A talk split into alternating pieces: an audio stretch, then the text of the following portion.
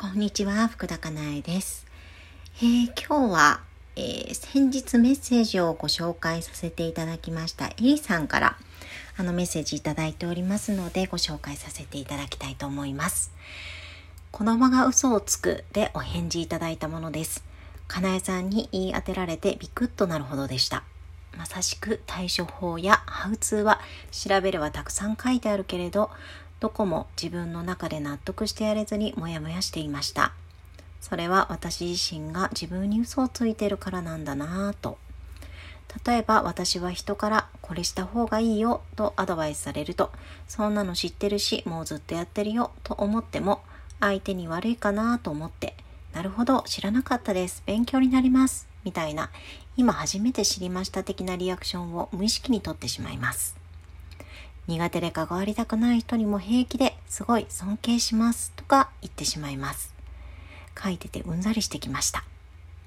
こういうところ無意識に嘘をついてるなって気づけたので改めて嘘つくのをやめていこうと思いました。もう少し自分に目を向けて質問に答えていただいてありがとうございました。はい、こちらこそありがとうございます。そう、あの、すごいよく言われるんです。あの、びっくりしましたとか言って、なんかその通りでびっくりしましたみたいなことを、うん、すごく、あのー、おっしゃっていただくんですけれども、あの、私ずっと心のこと考えてるんですよ。本当に。もう、ずっとなんですよ。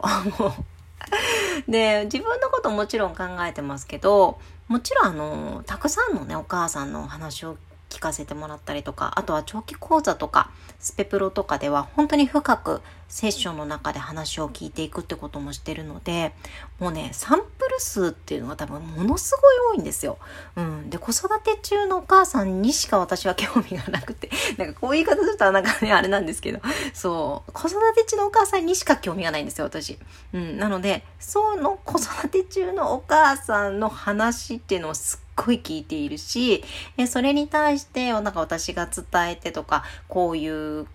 反応があってとか、こういう実はこうなんですってことを教えてもらったりとか、まあなんかそういう本当にサンプル数がものすごい多いんですよね。多分もともと多いんですよ。あの、小学校の教員をしてたので、たくさんのこう母子を見てきたわけじゃないですか。うん。なので、まあなんかお母さんがこういう風で、子供がこういう風でとか、お母さんがこういう風に考えていて、子供がこういう風になっていてとか、こういう風な子供は考え方をしていて、お母さんがこういう風で、みたいな。そういう、なんていうんですかね、あの、お母さんと子供の、あの、こういう風みたいなサンプル数っていうのも、もうものすごく多いし、多分もともと。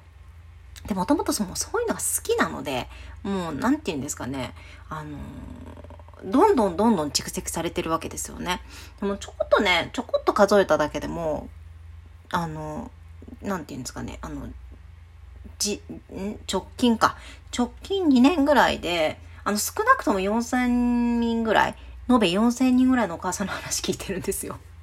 そう。だから、この、直近2年間でなので、多分すごい数なんですよね。だからまあ大体わかるんですよ。まあできるから、うんと、わかるからすごいとかそういうことではなくって、まあただわかるっていうだけですよね。だって分かったとしても、まあ、あ、こういう感じですよって私が紐解くことができたとしても、じゃあ、その現実っていうのを、まあ、いい方向に、あの、進ませるとか、あの、なんていうんですかね、その、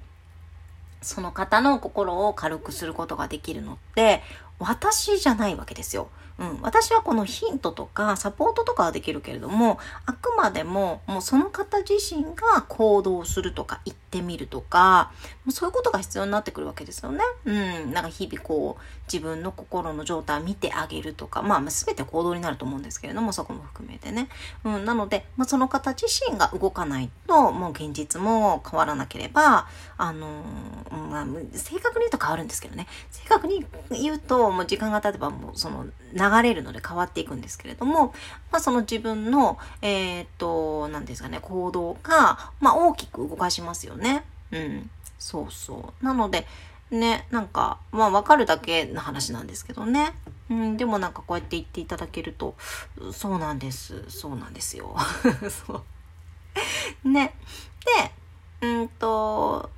そう、今回は嘘っていう話だったんですけれども、で、この嘘をついているってことにも気づけたけれども、じゃあその嘘をつかないってことやるのって、もう、それって、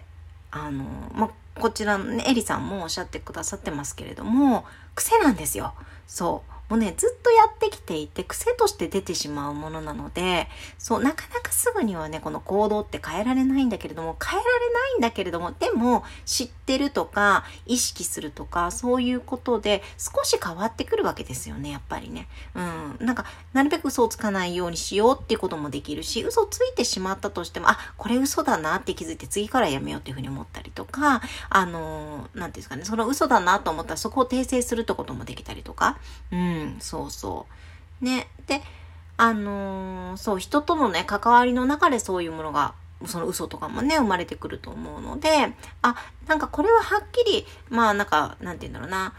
嘘を、まあ今までついてたけれども、嘘をつかないっていう風にするのも苦しいなってやっていく中で気づいたりとかね。あ、まあここら辺はなんかちょっとまあ嘘なんだけれども、あの、軽く嘘ついた方が私の心も、あの、楽だし、相手にとってもなんかいいかなとかって、そういうなんかこう、バランスも取れるようになってくるというか、うん、できるようになってくると思うので、そう、なるべくね、もちろん嘘つかない方がいいですよ。うん。だし、あの、嫌いで苦手な人とはね、まあ、できる限り距離を置いた方がいいと思うんですけれども、でもまあ、こう、人間、社会で生きているわけだから、なんか、ね、ちょ、ちょっと、なんていうのかね、妥協しなきゃいけない部分とかもね、きっと出てくると思うし、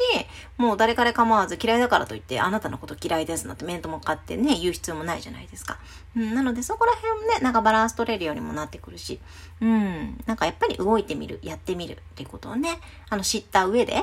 うん、意識してもらえるといいのかなっていうふうに思いました。はい。ぜひぜひ、あの、やってみてください。うん。で、これ、こういうのことを、もう一人でやっていくっていうのができる人はね、本当にそれでいいんですよ。うん。一人でコツコツやっていくっていうのはね。で、あの、私みたいにできなかった人、できない人っていうのは環境を用意するといいよっていうふうに思っていて、で、ママ角だったりとか、長期講座っていうものを用意してるんですよね。あ、あの、長期講座、あの、今、今ママ角の優先募集中で、で、明日かな？明日ぐらいからあの一般募集開始するので、あの、多分ね、最終日、あの、優先申し込みの最終日はドドドッとお申し込みしてくださる方がいらっしゃると思うんですけど、毎回ね、そうなので、いらっしゃると思うんですけれども、まあまあ、もしよろしければ、うん、一人ではできないなっていう方は。で、あとは、いや、そうそうそう、ちょっとついでにお話しさせてもらうと、あのー、ホームページのコラムとか、あとはね、ボイスのところに、あの、長期講座の卒業生の感想とか、そういうものもね、少しずつアップしていこうと思うので、興味のある方はもしよろしければ見てみてください。はい。まあ何はともあれ、ちょっとずつでも行動することがものすごく大事なんですよ。うん。